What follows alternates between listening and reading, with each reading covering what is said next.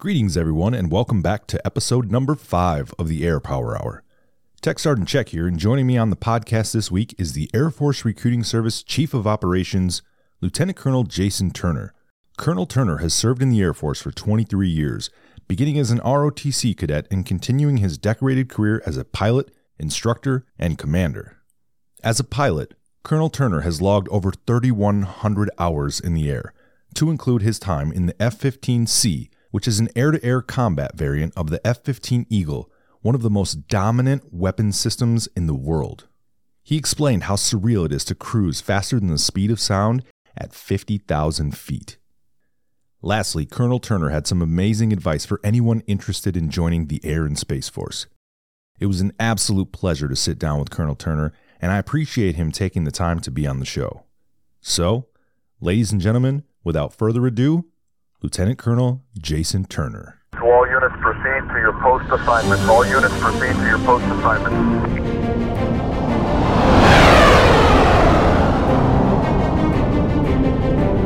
Welcome to the Air Power Hour.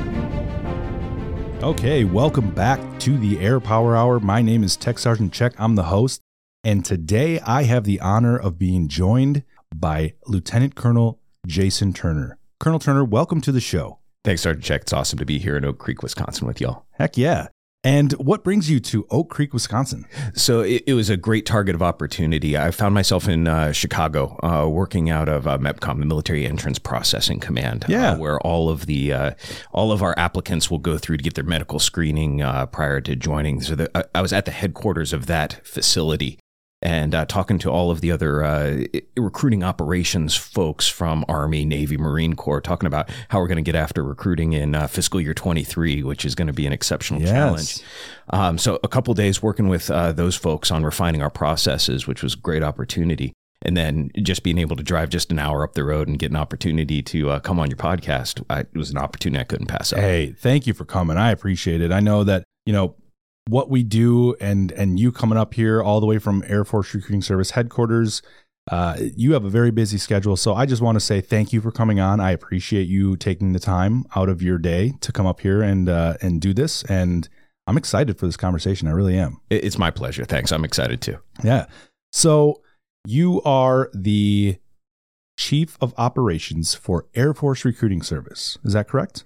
That's the job title. I'm still trying to figure out exactly what that means. Yeah. Yeah. How long have you been in that position? So it's been uh, coming up on three months now. Wow. Um, and it's been kind of a trial by fire. Uh, a lot of the people who are in the operations business, uh, in the recruiting operations business, have been doing recruiting work uh, for the better part of their career. Some yeah. people for over a decade. Some people are two decades worth of experience. Uh, and that's just not my background. I have a feeling we'll talk a little bit about yeah. what I was doing beforehand. Uh, but it's really required me to uh, lean on the the smarts and the intelligence of people who've been doing this recruiting business for a long time. For sure. But then look at the problems that we're having within the recruiting enterprise with a new set of eyes and try and get after, hey, how can we do this better and get the word out to the people who are going to become airmen and guardians uh, in the future and join our team soon? Absolutely. And there's nothing wrong with getting an outside set of eyes, because I know that sometimes we get a little stuck in our ways, and, and having that fresh set of eyes to be able to provide new input and maybe different ideas, it makes a huge difference for sure. Again, I'm really excited to have you on. And, and uh, the reason why we wanted to have you on is because really we want to hear the story of Lieutenant Colonel Jason Turner and And his, his Air Force story up to this point. How long have you been in the Air Force? So I'm over twenty-three years now. Wow. Well, thank you for your service. It's it's been an honor to serve. You know, yeah. it's been, uh, you know, some people say, hey, how are you doing today? And they'll say, hey, I'm living the dream. And that becomes like their catch line. You yes. know, I am like, honestly living I know, the dream. Right? So it's, yeah. uh, it, it, it's been a good ride. Absolutely. So we are going to start from the beginning. Uh, Colonel Turner, when did you decide that you wanted to join the Air Force? It's kind of a long story, but the, the short answer is going to be I knew from a very early age that this was something that I wanted to be a part of. Um, and the way the story goes, uh, I was a nine-year-old Boy Scout um, living up in Southern New Hampshire. You okay. know? And uh, one of the trips that my uh, my scout group did was out to Otis Air Force Base in Massachusetts. And I remember one of the things that we did is they took our scout group out on the flight line. You can imagine a yeah. bunch of young oh kids, gosh. right? We're all kind of like walking around, eyes wide in this like big open space, and there's tons of noise and there's aircraft moving around and everything. And I distinctly remember uh, one of the planes started taxiing back in, and the noise started getting louder and louder and louder. And, you know, all of my friends there, like their faces scrunch up, they put their fingers in the air. It's like, ah. And I, I remember I was the person who, as this aircraft started to come into view, like I was just dumbfounded, you know, yeah. I, I was, I would have been less impressed if Superman had flown by. um, so as this plane's taxiing in closer, we're like right next to the spot where the, the, the maintainers are marshaling it in. Yeah. And it's this beautiful F fifteen, two, oh two tails, gosh. two engines. And like I said, all of my friends are just like kind of like running for cover because it's it's loud, it's noisy, and there's wind blasts and everything. I'm just standing there dumbfounded. And I swear what happened was is the the pilot from his cockpit saw this scout troop there, and he, and he and he waved at us, you know. Oh yeah. And I swear that guy was waving at me directly. At directly. You. Like I, I like looked him in the eyes. I'm like sitting there, mouth open, and I just I wave back oh, at man. him. And he taxis in, and I'm like, that guy has the coolest job in the yeah. world.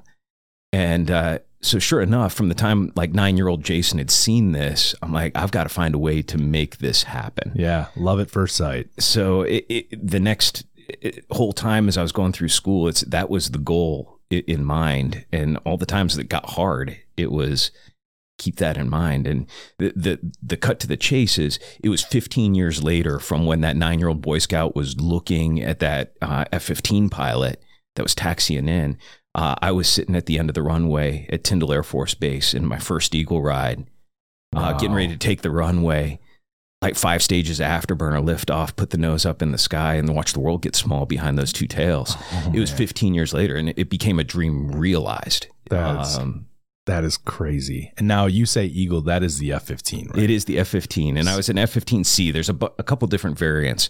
The F fifteen C is an air-to-air version. Mm-hmm. Um, so we're prim- primarily focused at uh, it mitigating or eliminating the air threat that's in front of us, so other adversary aircraft. Wow. Uh, the Strike Eagle is a multi-role aircraft. It's capable of doing deep strike. It's capable of dropping uh, bombs and other munitions. We didn't have any bombs or munitions. We're missiles and guns to get wow. after. Wow. So for all the listeners out there, that's like Top Gun type stuff. Like the the the air-to-air...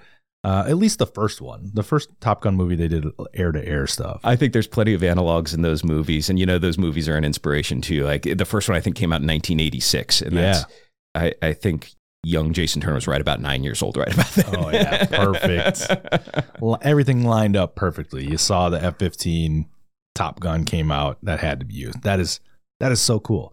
So I, I know we were going to get into it. You're, you were an F fifteen pilot, and how many, I mean, how long were you flying the the fighter pilot or the fighter jets? So it, it's funny that you ask, because like I still wear an Eagle driver patch. I'm wearing my flight suit today, and I, yeah. I wear my Eagle driver patch because that's kind of my identity, because that's our major weapons system. And once we've been locked into a major weapons oh, system, sure. you carry that throughout your career. The truth of the matter is I was only flying Eagles for a very small portion of my career. It was from about two thousand five to two thousand eight. Okay. And for like a lot of the folks listening, they're like, wow, I was very young when, yeah. during that time frame. Uh, I did a lot of time doing training work. Okay. Um, so the vast majority of my flying hours were as an instructor pilot at undergraduate pilot training and introduction to fighter fundamentals, which is the graduate course for folks headed towards fighters right after they get their wings. Okay. The awesome. And did you do any deployments as a as an F fifteen pilot? You know, that's a great question. And most people think that, hey, you've been in the military for twenty some years. You've spent a lot of time deployed downrange. And just the way my career has played out, uh, it was a very different circumstance than most folks. When I was an Eagle driver, I was in Kadena Air Base, Japan, which is okay. on the island of Okinawa, south of the, the mainland of Japan. And when you look at that geopolitical region, that's exactly where they wanted the F fifteens to be. Yes. Um, so we did a lot of our operations there and around the Pacific Rim, working with our partners in the, mm-hmm. in the area. So uh, I wasn't deployed, but I was remotely stationed in order to be able to be doing the business where we wanted. And why do you think that uh, for geopolitical reasons, why having the F fifteens there in Japan, why was that a, a good idea or reason? Well, some people think about the military as only fighting our wars. And I think mm-hmm. a good way of looking at it, the military is if we're doing our job well, and we present a credible capability to our potential adversaries, it limits our potential adversaries' choices of what actions they're going to take. Yes. And without naming other countries sure. in that region, um, there's definitely some people looking to see what can America and its allies do potentially in my backyard. Yeah. Um, and I, I would like to think that we were very credible in what we could bring uh, yeah. if something did start. Good deterrence. Good deterrence. That's the sure. idea. Yeah. Sorry, I went on a tangent. You said fighter pilot, and I'm just, uh, I, I, I mean, when I joined the Air Force, I it was because my love of jets. I mean, I we would have a air show every once in a while. I don't think it was every year, but it was back in my hometown. I'm from La Crosse, Wisconsin. Uh, so shout out La Crosse. Uh, and we had a an air show. It was called the Deke Slayton Air Fest, and every once in a while, either the the Thunderbirds or the Blue Angels would come. And I just remember riding down on a bike trail, and when they were doing their practices and seeing those fighter jets, it just blew my mind. Like, maybe there was a parallel between you at nine and me, you know, probably nine, ten, just seeing that those fighter jets was so cool. And I just didn't realize how awesome of a job that would be. And uh, I never got to do it, but to be able to sit down and speak with someone who did is really, really cool because, I don't know, when I was deployed in Kuwait, we had some fighter pilots come into the dining facility once. And I mean, they all looked like they walked straight out of the Top Gun movie. Tall. They had the aviator shades on. They all looked cool. They had the fighter, the the patches on. And just and you're immediately like in awe of those people. So it's a it's a, a fascinating job for sure. It's, I definitely joined with the intent of flying. Yeah. Now, becoming a fighter pilot, there's a unique set of circumstances that get you in that that that door and then opens up those opportunities for you. And we can talk about that. But one thing that I want to get out right off the bat, um, you talked about that image of the fighter pilot being a, elite or special. Uh, and there's capabilities that we're able to do that's really cool and a lot of fun. Yeah. But I don't want people to think that it's it's not something that's attainable, first yeah. of all. For I sure. think anybody who applies themselves could find themselves in that role if that's something that they enjoy doing. The other thing is, fighter pilot is one job in the Air Force. It yes. is not the Air Force.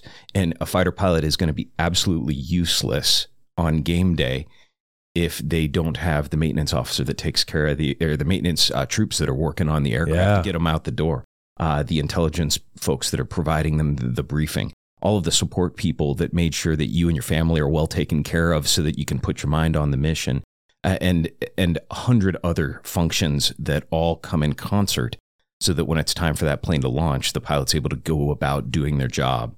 Uh, the other thing is, you see in the movie Top Gun or something like that that depicts fighter aviation, and it seems almost carefree or uh, reckless, and it's actually very structured. Yeah. Um, the sequence of events that you do, the tactics that you fly, how the team works together, it is not as random as some of that media tends to suggest. Sure. Yeah. So those are some misnomers about uh, yeah. what people perceive about fighter aviation versus what it actually is. Yeah, and I'm glad you I'm glad you mentioned that. I really do, because They there there is a depiction of a fighter pilot, but they come in all shapes and sizes, and and I'm glad that you said that, and I appreciate that from a standpoint of someone who supported them uh, in my career before I came into recruiting uh, as an air transportation individual. So uh, it, it is good for individuals, especially that are in the military right now, in the Air Force right now, to to be able to take a step back and look at the big picture and the impact that they are having. Just because you're not flying a fighter jet does not mean you're you don't have a significant impact on the mission. It's like you, you think about a football team. Um, a, a lot of times the, the the praise and the trophy goes to the person who scored the winning touchdown. Yeah. But if it weren't for the offensive line, the defensive line, all the players doing their responsibilities, the coaches, the training staffs, the managers, everybody yes. who had done all the work to get the team to the field and prep them for game day, you just, you don't have a chance at executing successfully on the field. Yeah. It takes a village for sure.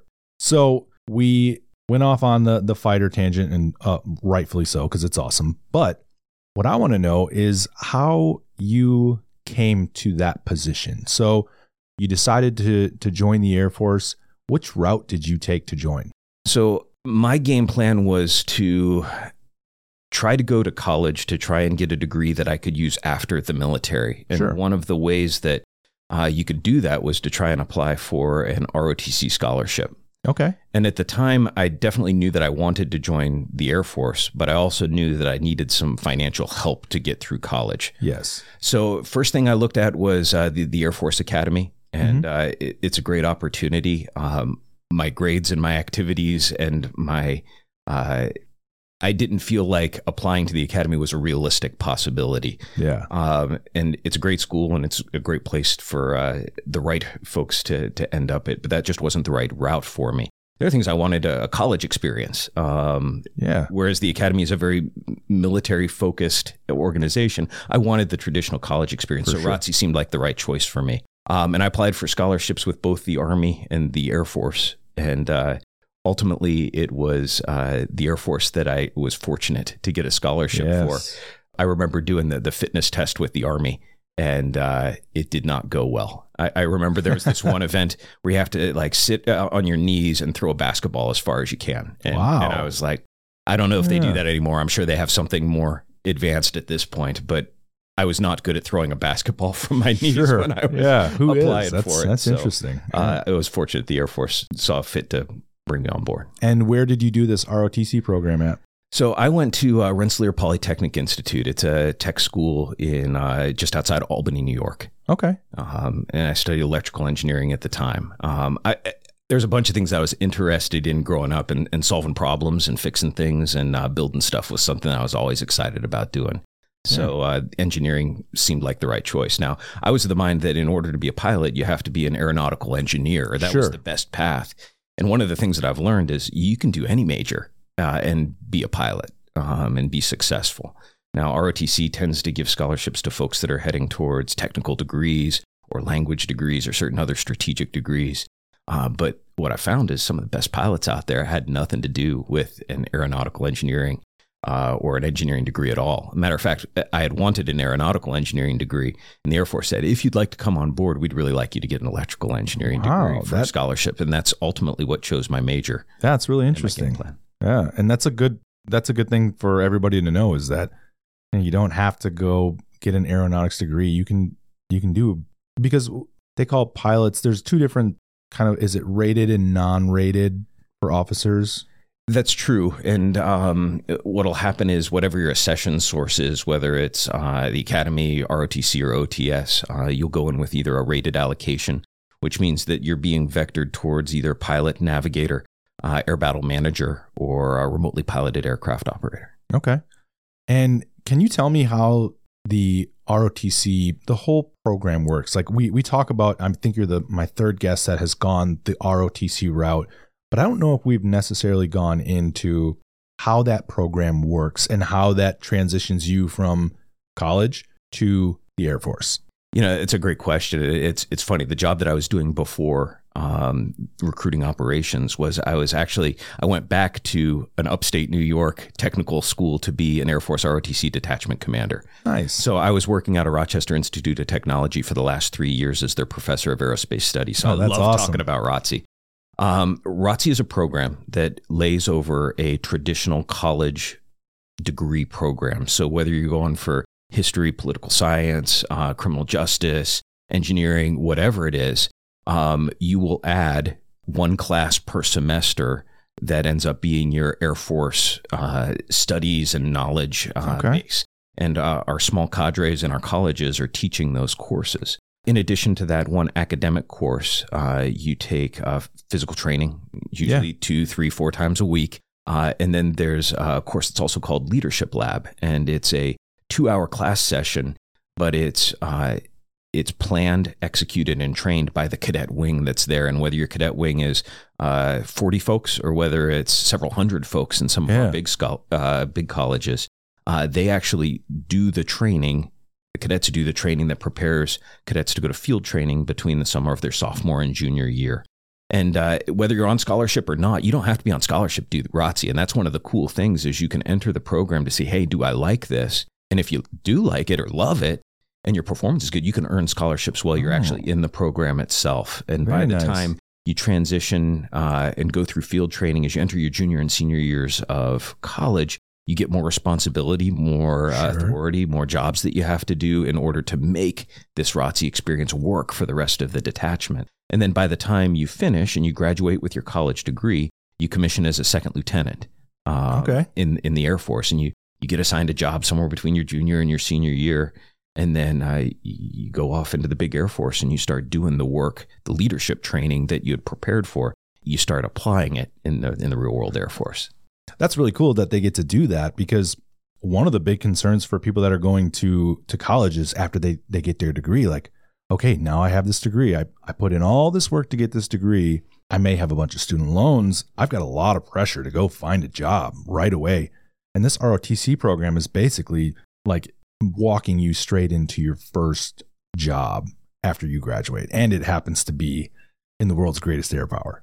It is actually a really good value proposition when you look at it, having a known employment opportunity coming out. And you yes. can do the math and you can figure out, hey, how much am I earning potential and what are the benefits that I'm getting? And those are nice to have, but really it's over the course of my first assignment, what experiences can I gain? And then what do I want to do with them next?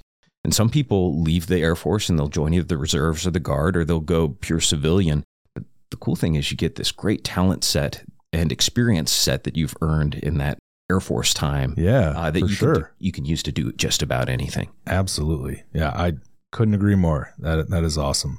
So you graduate from R O T C and you enter the pilot training program, I'm, I'm guessing. How How was that whole program for you? So it, it's interesting. Uh, you know, I did a little bit of time as a casual lieutenant. I was working out of um, McConnell Air, Air Force Base in Kansas, um, working with a refueling squadron. And it was actually really kind of cool to learn that business yeah. for about nine months before I got sent out to Vance Air Force Base, which is in Enid, Oklahoma. Okay. And uh, they've been running uh, pilot training there for a long, long time. Uh, and pilot training was intimidating for me because it, I knew that it's one of those programs where you have to be fairly successful and you have to learn a lot of stuff pretty quickly. Sure. And the weird thing is initially I thought it was like an individual effort, kind of like college was for me. Yeah. And really it ends up being a team effort. And if you're going to succeed, the best way to get through pilot training is to really work with a group of people that are in your class, figure out who's good at what, divide up the sure. task and responsibility, and you teach each other in addition to the instruction that you're receiving. Pilot training, in short, you're going to go through a series of phases. There's an academic phase, and then there's a basic phase where you're operating right now in the T six aircraft. I did it so long ago, it was back in a T thirty-seven, where you learn basic airmanship, the, the principles of operating an aircraft, emergency procedures, instrument flying, and then formation flying. And then in most cases, pilot training has a track select where you'll uh, go on to either fly uh, large aircraft, heavy aircraft, cargo, transport, sure. or uh, transition to fighter bomber aviation, and then there's top-off training along each one of those paths. But the whole thing is competitive, and you're getting scored and evaluated yeah. every day. And I'll be honest, through all my high school, all my college, I didn't learn how to really study, like really study, until I got to pilot training. Yeah. And I had to adapt. For sure. It's it's funny you mentioned kind of creating this this team environment where you're you're teaching each other things that maybe you're good at. Same thing happened in basic training. You know, we had the guys who roll, who knew how to roll socks, and the guys who knew how to roll T-shirts, and and we all came together as a team. And I don't know if that was the the goal for base training, but I, I have a feeling it probably had something to do with it. But we get together as a team at the end of the day, and and everybody's okay. You got the socks, you've got the shirts. So it's really cool that that kind of adapts and and and flows throughout the entire the Air Force, and that's what it's all about. It's all about teamwork and wingmen. So I have to ask you, the first time you ever flew an aircraft, can you tell me what that felt like? So it, it, it's interesting. Um, I, I had the the very good fortune of flying like one general aviation uh, ride in a Cessna with a friend when I was about fifteen years old. He, nice. he had won it in like a uh, raffle or something like that. And he, he knew I wanted to do this, so he brought me along. And I, I think that anybody who's thinking like, hey, this might be something that you're interested in, That that first introductory flight, usually you can get the first hour at, at a discount, and it's it's not inexpensive. Yeah. But the experience is really cool to be able to take off, and you see that the the two dimensional world that you're used to kind of living on, and then you see that third dimension. Um, if you haven't seen the world from the air, it gives you a very different perspective. Oh yeah. And then once you've been up there, you're like, yeah, I want to try and find a way to get back here. And then the sensations of flying in an aircraft are just amazing. And as you get to higher and higher performance aircraft, that adrenaline rush that comes with doing that and having to think ahead because you're moving faster, it just gets bigger and bigger uh, as you continue to move along in your training and as you get those different experiences. Yeah, I mean, that's going up to those high performance aircraft. It's got to be like, wow, I've got such a an amazing piece of power that I'm sitting in that it can do unbelievable things. Do you have any, let me ask you this, what's the best story about flying in the F fifteen that you have that you can tell our listeners?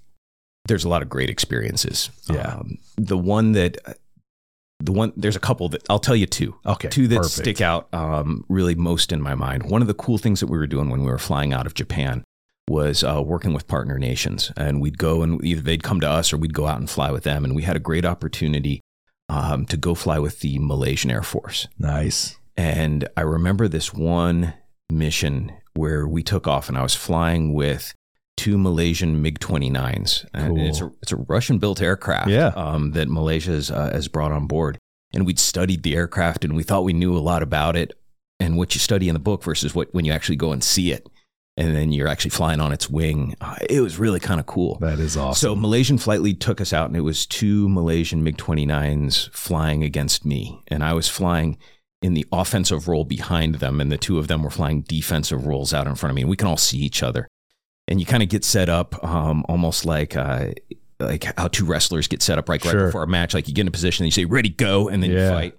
Uh, and then we did a series of those engagements, and it was just the most absolute fun I bet. working with these guys. And they're great guys. They're great pilots. They're yeah. amazing aircraft. But when you finally see, hey, this is what my plane can do based off of what we trained against. Yeah. And it's all training. Everything is simulated. There's no actual missiles. There's no real danger associated with the actual uh, maneuvers themselves. But we maneuver into positions where we say, hey, based off of where I was at, the, the weapon systems that I have on board would have been able to take yeah. it out. And it's always fun to go back in the debrief when you tally up your scores. And it, it, there is a score. At yeah, the end of the for day. sure. That one turned out all right. That's awesome. And the other story, you said you had two. The other one um, was one sortie where we were doing a uh, orientation ride. Um, it was my squadron commander and I were taking a two ship of F fifteens, and in his back seat he had a, a distinguished visitor, and I don't remember where the person was from. But one of the things that he wanted to do was go as fast and as high as he as he could. And we had this airspace uh, outside of uh, off of the mainland, out over water, where you sure. could go pretty much as high as the planes and the rules let you go. Wow. And uh, one of the things we did is we got right up to just about fifty thousand feet. Oh my gosh. And you put f- five stages of afterburner, and really you don't feel the acceleration and the speed because you're so high up. You yeah. lose that sensation of speed.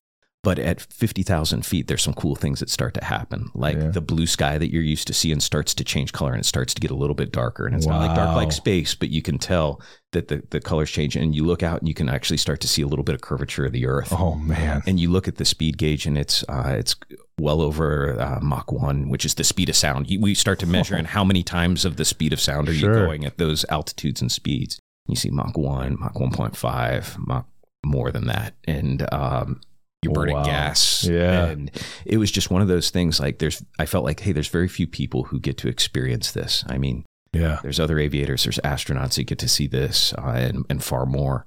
But I felt very special to have gotten the opportunity to see something that I felt just not many people get an opportunity. And that, those are just aerial experiences. There's so, so many cool. military experiences that I think probably trump that in terms of satisfaction, in terms of working with people and things sure. that we've accomplished. Those are just cool aviation things. Oh, heck yeah. But in the grand scheme of a twenty-three year career, that's probably not what I most treasure about oh, my Air Force journey. Yeah. You know? Yeah, for sure. Yeah. I'm sorry. My, my cheeks hurt because I'm smiling so hard because those stories are so cool. So thank you for sharing those. And we're going to get into more of the bigger picture things and what you're, you know, thankful for, for, for your time in the service. So, but, but those stories are just awesome. And I know our listeners will love that. No, because that's great. And I love talking about flying. Yeah. There's one of the things that there's a common joke that says, how do you know you have a fighter pilot at your dinner party? And it's, he will tell all of your guests that you have a fighter pilot at your dinner, and then start telling you stories using words and phrases that make no sense to anybody. So it's like a CrossFitter. You know, one, the first rule of CrossFit is tell everybody you do CrossFit. Something like yeah. that. We try and break those stereotypes, but it sometimes happens. So I'm I'm looking at your flight suit, sir, and you've got your first name and your last name, but in in the middle of that, there's a there's a name in, in quotations, and it's Maestro. What is that? So every fighter aviator gets a call sign, and the, the most easy translation that folks see is like in the movie Top Gun. I mean, the latest yes. one's called Maverick, and it's yeah. it's his call sign. And your call sign is something that you don't get to choose yourself. It's chosen by your squadron. Nice. Um, and usually it happens after you've been in the squadron for a, a period of time, usually like less than a year. Uh, and they have a naming ceremony where there's oh, some pomp cool. and circumstance that goes into it. But at the end of the day, uh, you end up with your call sign, and mine happened to be Maestro. And it's Maestro. just, it's something that I don't know if it was chosen based off of my personality or if my personality is molded to to meet it, but it, it's something that's carried with me. And a lot more people in the Air Force know me as Maestro than as Jason. Yes. Yeah, I was I was deployed to Afghanistan, and I was part of the ninth A D I F, which is the ninth Air Expeditionary Task Force in Afghanistan. And we were stationed uh, in the capital, and I was with a lot of fighter pilots. A lot of my leadership was fighter pilots, and they all had call signs. They all went by call signs. And this was kind of the first time that I'd ever worked directly with fighter pilots, and it was so cool. I mean, they, they would walk around, and you know, one was Ship. And the funny thing is, we had one, his name was Maestro. Uh, his call sign was Maestro, and he was actually the the installation commander at a base in Afghanistan that we worked with, and uh, he was awesome. So I saw that and I was like, oh yeah, I I knew a Maestro. That's great. But that's a really cool kind of like a fraternity almost of like a, or like a, I don't know. I, I think that that's really cool that you guys all get call signs and that's what you go by. It's, it does definitely become part of your identity. And a matter of fact, it's so much so that in a squadron, we'll have what's called First Name Fridays, where you're not able to call per- people by your call sign, which is what you've become so accustomed to. And you have yeah. to say, hey, Mike, how's it going? Jim, it's good to see you. And then invariably you run across a person that you interact with a hundred times in a week, and you're like, I, I just don't remember what yeah. your first name is. It's, you lose track of it. It's just part of the culture. It's, uh, it's one of the things that is part of the history of what we've been doing. And it's, uh, I don't know, it's something that I think I enjoy. Yeah, for sure. Yeah. Yeah, definitely. Uh, so we got to talk about why you joined. We talked a little bit about, um, your career in, in the fighter, you know, the fighter world, the fighter fighter realm. But what I want to do now is I want to talk about what you're doing currently uh, as the Chief of Operations for Air Force Recruiting Service. So can you tell me a little bit about that job, and then what kind of like a, a day in the life of um, or for you is like? Yeah. I, I, one of the things that when I found out that I was coming to recruiting, I was really excited about it. Um, yeah. it we talked a little bit about flying, and I found out that I, I, I love teaching, and I love working with people, and I love helping people achieve their potential as much as flying airplanes. Absolutely. And I, I really see recruiting as one of those places where we help people achieve what their potential is. So I was really excited to be a part of it. But in operations, what we're doing at the headquarters level is trying to provide uh, the policy, the strategy, the guidance uh, for how our Uh, or how our recruiters out in the field will end up operating. So that manages everything from our, our operations guidance, our documentation that governs it, and the policies that we use to bring people on board. Trying to manage those in a way that meets the needs of a very diverse recruiting force. I mean, you look at what the needs are here in Wisconsin versus what they might be out in Texas. Sure. And it's, it's a different challenge for each one of those recruiters, yeah. working in a different environment with different people. Um, and trying to build policy that matches the spread of the nation, and even looking at our overseas recruiting operations as well, where we have bases out in Europe and the Pacific, trying to match policy goaling. And uh, really, it's when you boil it down, the mission is every year the Air Force needs somewhere between twenty-seven and about thirty-three thousand people in the regular Air Force alone. Wow. And we're also recruiting for the reserves and the guard. Yeah. It's how do you get the team the tools that they need to go out and find those about thirty thousand young Americans who are going to become part of our team every year. And that's the challenge that we're really trying to get after. Yeah. And I'm, I'm really, obviously I'm, I'm privy to operations because I'm an operations N C O here at the squadron level. So I definitely understand where you're coming from and, and how important of a role that plays in the recruiting process, because it's not just people coming in and saying, I want to join the Air Force, and then we just put a, you know, a, a uniform on them and, and send them off to basic training. I always try to explain operations to our new recruiters that are coming in is we're we're here to bring you to the finish line. We're here to, you did all the work. You did the the tough work of finding the the applicants and and and getting them, you know, to uh, wanting to join the Air Force. And now operations is here to support you in getting that individual down to basic training, whether that be waivers or, you know, a credit check or or booking or reserving a job, um, dealing with the goaling aspect. So it, it does play a major role in recruiting, and uh, it's good to have a, a solid leader in that position. Uh, so we have good guidance on how to to best prepare our operations at a squadron level, and then pushing that out to the recruiters. So we appreciate what you do, sir. Uh, it's it's all about taking care of people and giving them yep. the tools that they need to do their job, and then eliminating barriers that are hindering them in, yeah. in doing their job. And and we're seeing that. There's a lot of challenges, ton of challenges in the last fiscal year in twenty twenty-two, getting to our goal. And the the, uh, the active duty uh, enlisted force, we we got what we needed, but just barely. Yeah. And it was through the hard work of our recruiters out in the field, um, just a really Herculean lift mm-hmm. um, to go out and find the talent in, in young America and, and go through those processes to bring them on board. twenty twenty-three is looking to be at least as challenging, if not more so. Um, so breaking down barriers so that our recruiters can go out and do their job effectively. Yeah. Uh, if I can help do that, yeah, I'm all in. For sure. Yeah, I can speak from our our squadron standpoint, seeing the recruiters and the flight chiefs come together towards the end of the fiscal year. That was awesome. I mean, they were working so hard. Uh, the grit that they had to to get the job done, uh, seeing that from an operations standpoint was awesome. I mean, just knowing how hard they're working, it made me want to work hard for them. I know twenty twenty-three is going to be difficult, but I, I feel like here in the three forty-seventh, we have the team to do it. So I'm excited uh, and ready to, to rock and roll. Yeah, I, I couldn't agree more. The three forty-seventh has an amazing team, great leadership, yes. and, uh, and really working in a in an area that I think is untapped in, in yeah. a lot of ways, and that uh, there's a lot of great young folks that by doing the outreach that y'all are doing, uh, you're finding folks that maybe didn't think of an Air Force career because maybe they don't have those planes flying sure. overhead yep. as often as you and I maybe saw.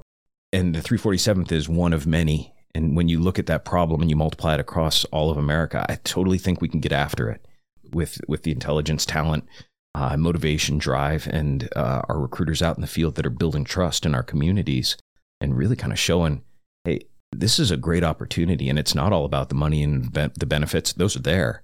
Yeah. But this is an experience that is going to be part of how you define who you are. Yeah, absolutely. Just linking people with that opportunity, I think, is really a special job. Yeah, we were talking about that before we we got on the podcast here. We were just just talking about how the the idea of the Air Force may not be the reality to the general population, and the opportunities that are provided through the Air Force. I mean, not only do we have almost two hundred jobs that you can choose from in the Air Force, but you're not stuck in that job forever. I didn't join as a recruiter. Uh, I started out in air transportation. I moved to recruiting. There's so many different opportunities for you to move, you know, laterally in within the Air Force. And, and you've held so many different positions, and every person I've had on this podcast so far has held multiple different positions. So just being able to showcase that on this show and and show people that movies depict the military a certain way, but but it's so much more. There's there's so many levels to the Air Force and so many opportunities that uh, the Air and Space Force can provide you. Uh, you just have to go out and, you know, talk with that recruiter. And I think a lot of it is people don't know how the story's going to play out. Yeah. You know, when I entered, like we talked about, I really wanted to fly airplanes, but I learned very quickly that I love teaching at least as much as I love flying. And my first job after pilot training was coming back to be an instructor in yeah. basic pilot training. And that led to a series of jobs that put me in a teaching role. Mm-hmm. And then those teaching roles put me in positions where I was working with international partners. And then those jobs working with international partners gave me an opportunity to uh, do a little bit of political military strategy and then work for a year in United Arab Emirates, working with a partner nation yeah. in terms of uh, expanding their capacity, working with their teams, training mission commanders. That led to an opportunity to go teach at Euro NATO Joint Jet Pilot Training, where I'm working with uh, Germans and Italians and uh, uh, Dutch partners in terms of building their fighter aviation. And then an opportunity to command comes out of that. And then yeah. I get a little bit of leadership responsibility. And then that all wraps back around to be a uh, a college professor, yeah. in, in essence, back doing uh, a R O T C program similar to what I started with. And it's this weird circle of how one experience leads to another. And it's not always something that's planned. Yeah. And sometimes it's not always something that you even choose or is your first choice. But one thing that uh, someone told to me early on is every assignment that you get, there's going to be one, one, at least one of these elements, either the location you're going to love. It's going to be maybe someplace close to family, or it's yeah. someplace warm, like a vacation location that you really wanted to be, or it's going to be the people that you work with, the team that you're yep. surrounded by and the, and the talents that they bring, or the mission that you do, um, the job that you get done. You're going to love at least one of those three things, either the location, the people, or the mission. And I can't tell you how many times I got a new assignment and I didn't know much about any of those three things. But then when I got there, it was such a fulfilling experience. And really, this job doing recruiting operations is one of those where the location's cool because I love San Antonio. Yeah. But I also love getting out on the road and being in places like Wisconsin that absolutely. I really haven't gotten a chance to go to before. Uh, the people are absolutely remarkable, and the talent and the endeavor in our recruiters is something that's always inspiring. Yeah. And the team that supports them, I, I think we've got a great team that's really trying to get after the problem set that we're dealing with today. And then the mission is such a fulfilling job to bring people onto our team. Absolutely. Yeah. I couldn't agree more. Uh, I've always said it that doing what we do as recruiters and having the opportunity to change people's lives is something that is so unbelievably fulfilling that, you know, you can lay down every single night when you go to bed and go, wow, I, I, I may not be deployed or, or, or, you know, you know, on the front line, seeing the impact, but but we are, because when we get those text messages or those pictures from parents of their kids graduating basic training, the people that we put in, it's a phenomenal feeling, for sure. And it's remarkable when you go out into the communities, and maybe it's just um, you're wearing a uniform and you're you're going to grab a, a gallon of milk at the, the grocery store, and someone walks up to you and they. They they look you in the eyes and they say, thank you for your service. And you can tell it's really heartfelt. Yes. Um, in our communities, uh, the vast majority of them are so supportive and so appreciative. And it's one of those things, like, I'm not really sure how to answer when someone says, thank you for your service, you know, because I really felt like I was doing exactly what I wanted to do, even, exactly. even during the hard yeah. times. So it's a, a lot of times I'll answer, thank you, I'm honored to serve you, you know, yeah, um, because it's really been a great experience to be able to do those things. And the fact that our, our communities respect us for it is just one of the added benefits of being part of this team. Yeah, it's amazing. So I've got a couple more questions for you, sir, before we wrap this thing up. Uh, the first question I ask every single guest this, uh, I ask every single guest these last two questions, because I think they're really important to get a perspective from each, from each guest. Over your long tenured career, what would you say was the best advice or thing that you learned throughout your journey that you've taken with you? That's a really good question. And there's so many lessons learned and so many mentors that I've tried to take a little bit of what made them a great leader and how they influenced my life. And I try and carry that on with other people. Um, so I'll try and sum those up in kind yeah. of one concept that's kind of a, a, a combination of all of those. One mentor that meant a lot to me said, before you complain about a problem, at least have thought about how you'd go about solving it. Yeah. And what are the tools that uh, you could have? And I think that's true from our most senior leaders to our most, uh, our newest team members, is when you look at a problem that's in front of you, and that could be a big strategic problem, or that can be a simple procedural problem. If you're frustrated with something, well, how can we fix it? Yeah. What would we need to get this done? And the next thing is, if you're looking at a problem and you don't have an answer, who do I know who could help? Yes. And don't be afraid to ask the right people for help. And sometimes early in your career, that's bringing problems up the chain of command. And it may be you're the first person to see a problem. And uh, by alerting the folks that can do something about it, they're going to put resources to make it right. Yeah. Or they can at least explain why things are the way they are. And until you get that, here's why things are the way they are, it, you keep asking yourself those questions, and you keep asking the right people for help. For sure. I think that's one of kind of the the, the biggest mindsets, that if you go into the military expecting people to solve problems for you, that's not what we brought you on board for. We we need smart people to have, learn how to solve problems uh, within their span of control. And the cool thing is, in the military, you as you continue to advance, you find that your span of control to solve problems for yourself and for other people continues to grow as your responsibility and your authority grow. But what's true is, even at the very beginning of that journey, Our, our youngest airmen, our newest set's eyes are often the ones that'll see problems with a different light, a different perspective, and be the ones who can maybe bring solutions to these problems. Yeah. Yeah. Right on. That's, you are uh, spot on with that. That's, couldn't have said it better myself, sir. The last question we have, and I, I, I love that you talked about the new airmen. We're going to do a little role playing. We're sitting in this office here in this studio, and I am a brand new airman, right? I just walked through the gateway to the Air Force at Lackland Air Force Base.